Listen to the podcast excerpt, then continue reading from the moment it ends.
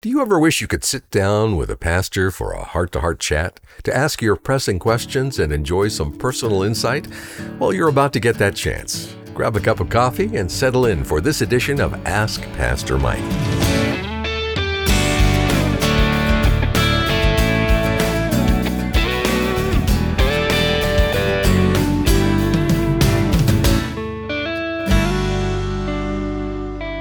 Welcome to Focal Point with your Bible teacher, Mike Fabarez. I'm Dave Drury, and if you're a regular listener, you know that at the end of every week, we set aside time to ask Pastor Mike some questions you've sent us through our website or on Facebook or Twitter. And today we're fielding one from a believer who's asking the question How do you know you're really saved? Well, let's join Focal Point's Executive Director, Jay Wharton, and Pastor Mike right now inside the Pastor Study. Jay? Thanks, Dave. I'm here with Pastor Mike. And Pastor Mike, today we have a question about a certain passage. 2 Corinthians 13:5 says, Examine yourselves to see if you're of the faith. And a listener is asking, what does it mean to examine our faith, and how do we go about doing that? Right. Well, the Bible has a lot to say about genuine faith and uh, inauthentic faith, faith that's not real.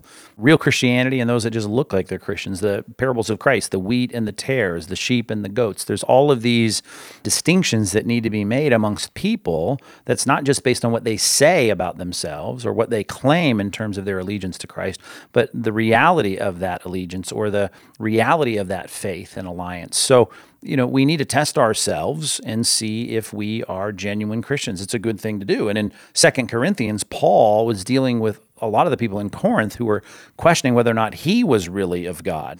And so Paul, in the end of this book, now turns this on them and says, Well, I know I am an apostle. I know I am you know, an authority in the church of Corinth, and you should be listening to what I'm saying. Now it's time for you to examine yourself to see if you're even a Christian, if you're of the faith or not. So, real faith, inauthentic faith, it's always something God asks us to look at, to evaluate. That sense of introspection is so fundamental to the Christian life. And here's another passage that says, Take a look at your faith. Is it real? Well, certainly Paul probably had in mind what he told the Corinthians in 1 Corinthians 6 is you've been doing your own thing in terms of sexuality, but your body is not your own. You've been bought with a price. I mean, they're slaves to Christ, and they should be beholden to what God has to say for them.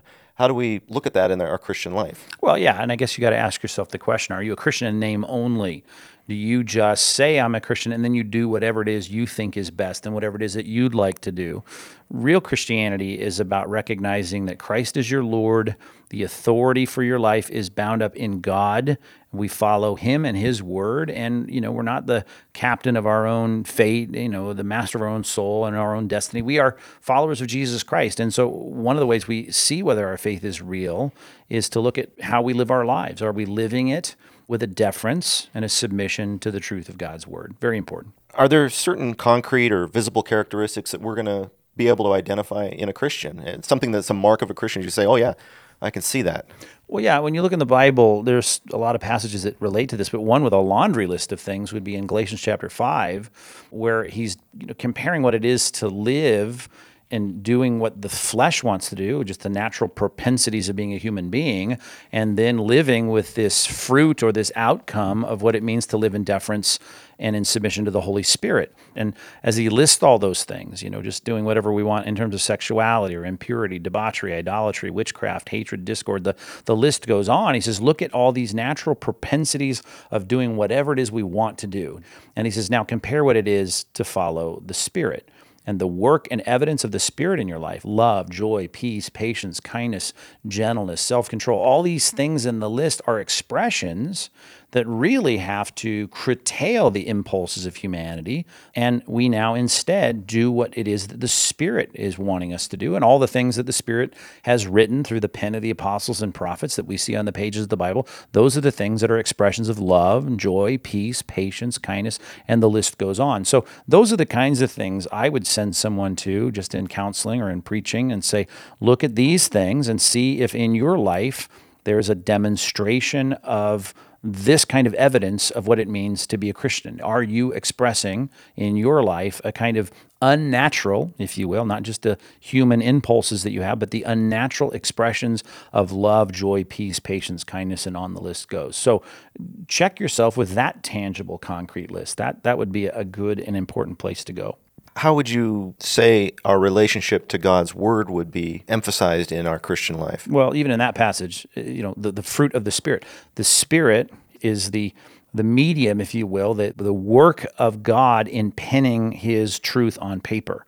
So the God breathed scriptures are God's word through the pen of the apostles and prophets. And by that, we recognize that what the Spirit wants, what the Spirit is trying to accomplish in our lives, is all pinned in the writings of the Bible. So the Bible becomes so important to the Christian who is filled with the Spirit, who is really having genuine faith expressed in their behavior, their lives, their thoughts, their values. And you're going to see that on the pages of Scripture. And so, one of the passages I always like people to read, I mean, regularly, it's Psalm 119.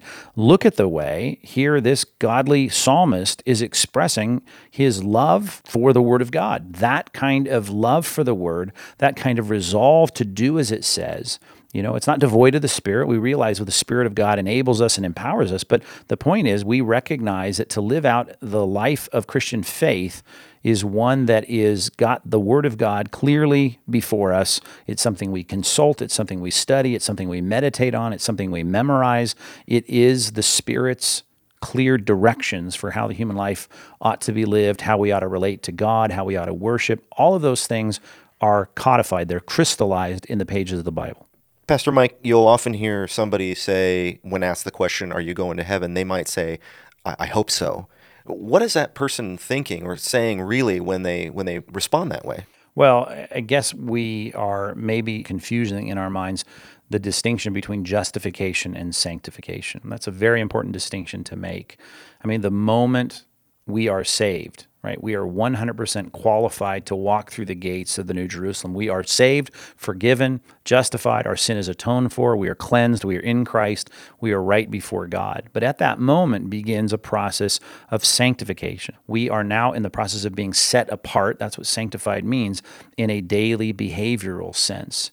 And so I can know if I responded rightly to the gospel, I can know that moment that I'm right with God and I'm saved. I can know that I have eternal life.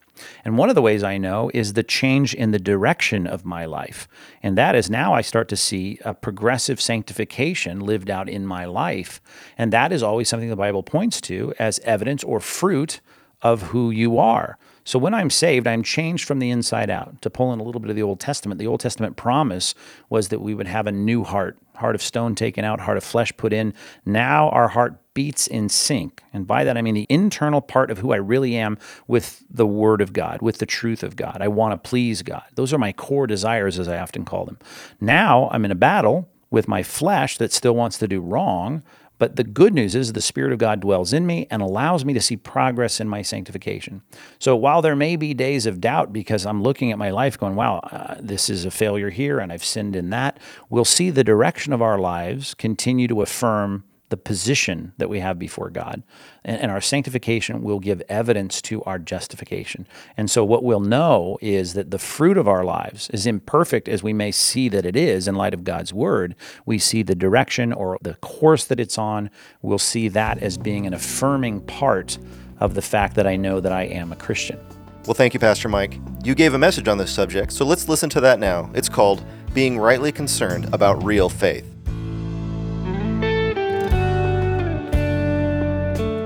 You really a Christian? I don't care how long you think you've been walking with God. It's a question that we all need to be confronted with because the holy, inspired Word of God is asking this question of us. Regardless of where we think we stand, are we really in step with Jesus Christ? Turn to Hebrews chapter 4. Take a look at verses 1, 2, and the first half of 3. Therefore, verse 1. Since the promise of entering his rest still stands. Time out. The rest was the picture of the people in the Old Testament in the 15th century BC who were wandering uh, through the wilderness. Actually, they hadn't started the real wandering proper. They were just up to the front door of the promised land at a city called Kadesh Barnea, and God had said, Trust me, and I'll lead you into the promised land, and they failed the test. That's the rest. It is an analogy of salvation. And here's what the text says Therefore, since the promise of entering his rest still stands, the NIV reads, Let us be careful that none of you be found to have fallen short of it.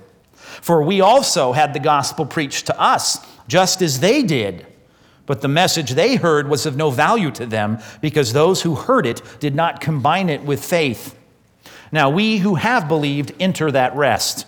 Just as God has said, so I declared on oath in my anger, they shall not enter my rest.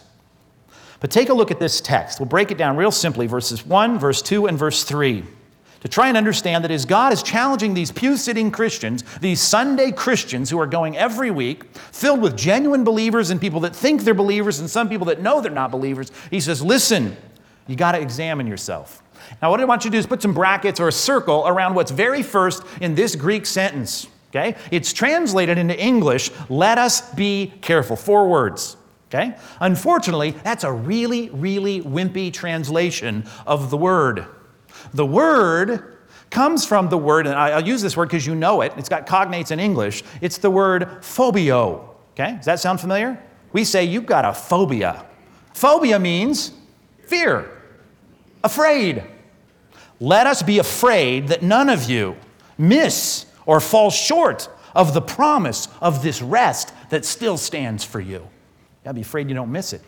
And the only way you're to be afraid to miss it is begin to concentrate on things that the modern Christian church doesn't like to concentrate on. Number one on your outline, let's just put it this way.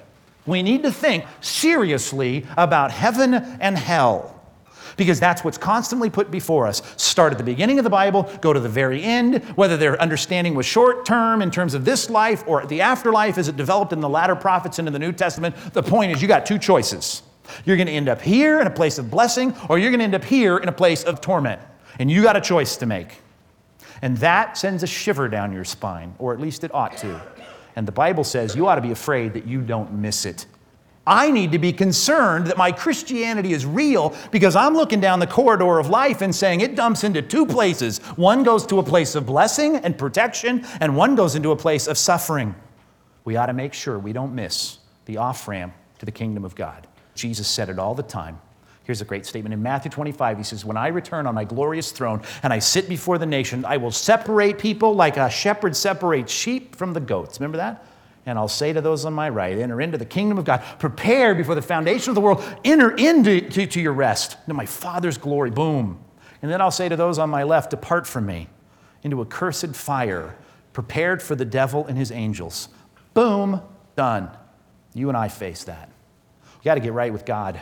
I've got to make sure I'm right with God. It has nothing to do with how long you've been in church, it has nothing to do with how much Bible you know. It has to do with the reality of your faith. And if it's not real, and if your repentance isn't genuine, you will wake up in this terrible place. Matthew chapter 7 says it Many will come to me on that day and say, Lord, Lord, did we not? And he'll say, Depart from me. I never knew you. And that'll be a wake up call for a lot of folks. Think seriously about heaven and hell. It is our Christian obligation to do so. We ought to fear that none of us be found to have fallen short of God's rest. An analogy for the kingdom of God. Verse number two, Hebrews chapter 4. He makes an analogy back in our minds to the 15th century BC when here Moses with Caleb and Joshua are standing in the shadow of the, of the promised land and they're about ready to march in. And here he says, you know what? They are just like us in that they were presented with a proposition, with a contract, with a promise. And the promise was if you trust me, we'll go into the kingdom together. In that sense, it was this physical place called Canaan, the promised land. If you trust me, we'll go to this place of promise. That's called the gospel. Their gospel was temporal, it was physical, it was based on the promised land of Canaan. For us, it's spiritual, it's an analogy. It's a real place, but the point is, my spiritual salvation hangs on this. And it's the same thing. Trust Him. And it's a trust that's got to go beyond mentally saying, I know that message. Because the, the bottom of verse 2 says they had that message, it was received in that they heard it, but it was of no value to them because those who heard it did not combine it with faith. They didn't really trust him. A lot of people said they did, a lot of people looked like they did. But when it came down to it, representative of the nation, only two guys were willing to stand up among 12 and say, I trust God, we can take it, and we're going in. We're just going to hang on to God. I don't know how it's all going to work out, but we're going to trust Him. Only two out of 10 were willing to say that. Now, if you asked the people that were walking up to the front door at Kadesh Barnea, ready to walk into the promised land, and said, Are you God's people? You know what they'd say? Absolutely, we are. We are God's chosen people. Is God with you? God is with us. Look at the cloud. Look at the pillar. Man, God is all around us. He's guiding us. He loves us. We're His people. But if you could peel back the veneer and look into their heart, very few of them actually trusted God. And you know how you can tell people that trust God for their salvation? They can trust Him for everything less than that. And I'm saying to myself, you think you can trust God for eternity and you can't trust God for your job? You can't trust God for your income? You can't trust God for whatever it is that you're facing in your life? Kind of faith is that? Either you trust Him and you're going to follow Him. And you know why the, the, real faith is demonstrated? You know how I can say absolutely sure that real faith is demonstrated by trust in everything less? Is because that's how Jesus approached people all the time. He said to, to people like the rich young ruler, Follow me. And he looked through the veneer of his life because he's God. And Jesus says, oh, You're not really true. You don't trust me.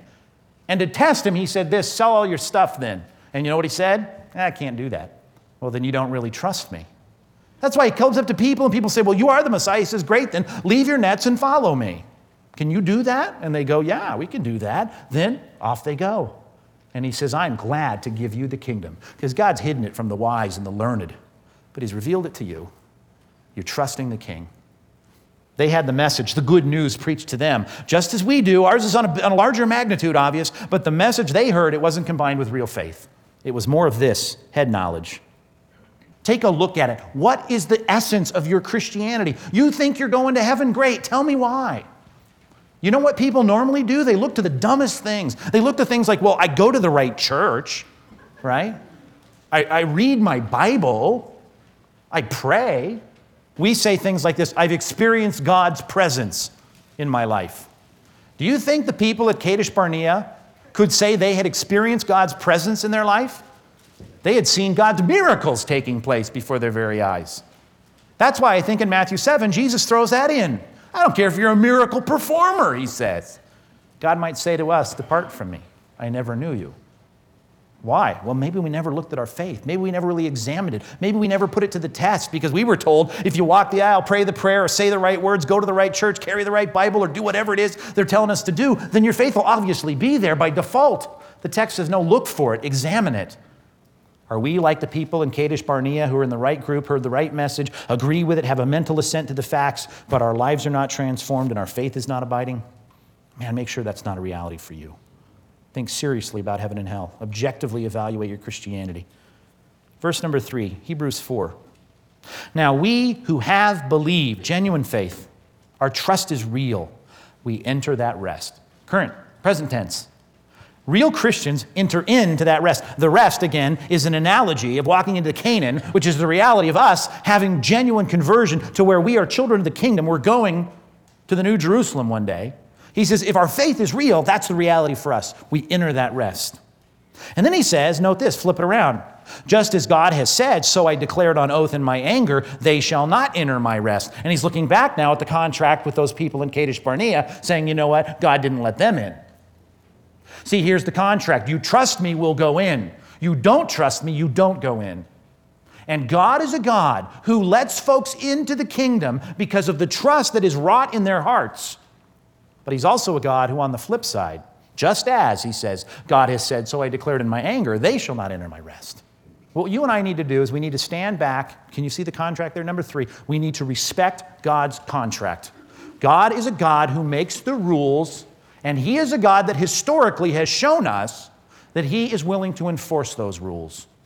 You can read what happens to the Kadesh Barnea crowd when God says, Fine then. You don't want to believe Caleb and Joshua? You don't want to follow? You don't want to trust me? Fine then. You can't go in. You're going to wander in the wilderness for 40 years. Remember that? Do you know what they did in response to that? Deuteronomy chapter 1 makes it very clear. You know what they did?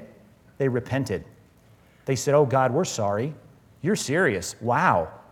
You're telling us we can't go in now? Oh, no, no, no, no. You know what Deuteronomy 1 says? They picked up their weapons and they came to the leaders and said, Okay, we're ready now. We'll go in now. You know what God did? Oh, all right, come on in. that what God did? No way, man. God honored his contract. And his contract was if you don't trust me at the front door of the promised land, you cannot come in. And when the door slammed in their face, they all went, Oh man, he's serious, isn't he? Okay, we'll, we'll do it. We'll do it. Your kids ever do that? After they're totally busted, right? Oh, okay, dad. I'm sorry. We'll do it. And God says, Listen, I'm a God of my promise. That's how the chapter starts. The promise remains. Evangelion, it is a contract, it is a quid pro quo. You trust me, we go in. You don't trust me, you don't go in. And when the door slams, that's it. Done. Spurgeon said it well when he said, It is shocking to reflect that a change in the weather has more effect on some people's lives than the dread alternative of heaven or hell. This is serious stuff. And if you've never come to the place of genuine repentance and authentic faith, today's the day for you.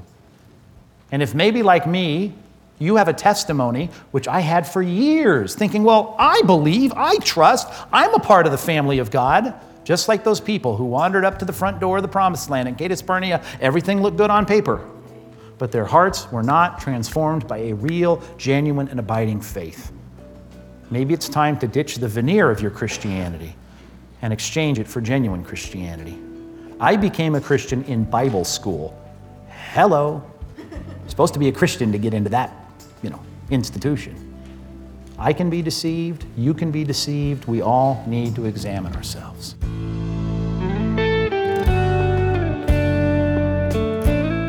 important and urgent words to ponder from Pastor Mike Fabarez today on Focal Point. His message is titled Being Rightly Concerned About Real Faith. And you can listen again or leave your own questions for Pastor Mike at focalpointradio.org. Well, we all struggle with doubts from time to time, but maybe you've never soberly examined your heart long enough to know where you really stand with God. If you heard the message today and felt convicted to make a clean, fresh start, then I encourage you to listen right now because Pastor Mike has one final thought. Perhaps after today's message, you've gotten to the place where you recognize you need to be right with God. And if that's the case, I just need you to, to remember that that's something that can take place right now, no matter where you're at. You could be driving down the road, sitting in your home, whatever the case, just you need to go to God and affirm the basics. He is the creator. You're responsible to Him. He's holy. He's perfect. He's just. That our sins, they require a payment and that Jesus Christ came, lived in the flesh for us. He did all the things right that we've done wrong, and then he went to the cross and took the wrong on himself that we deserve. The response in the Bible is for you to right now to repent of your sins. You're saying, I'm done with a life lived for myself. I'm going to live for Christ. I'm going to put my trust in Him right now. That response to the gospel, if you've done that, man, your life's going to change. And I want you to get involved in a good Bible teaching church. I want you to let us know here at Focal Point. I just want you to be the kind of person that makes this a vocal expression to people you talk to that you've become today a follower of Jesus Christ. Well, if you made that decision today, make sure you get in touch so we can be praying for you. Call 888 320 5885. And for those who are further along in the journey of faith, will you partner with us financially today? so we can continue reaching more people with the good news of the gospel?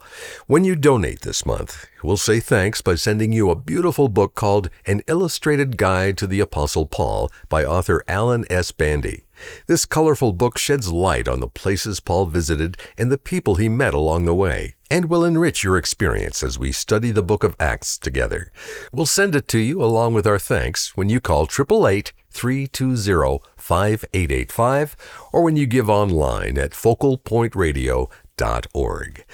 In an era where truth is often seen as relative, we at Focal Point have resolved to never waver from God's unchanging word and we want to bring that word to as many people as possible. But we can't do it alone.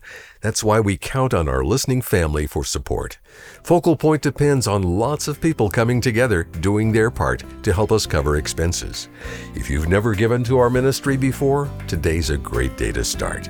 To donate by phone, call 888 320 5885 or give online at focalpointradio.org. And if you'd rather send your donation by mail, our address is Focal Point, Post Office Box 2850, Laguna Hills, California 92654. Well, I'm your host, Dave Drury. Be sure to come back again next time as we continue exploring God's Word here on Focal Point.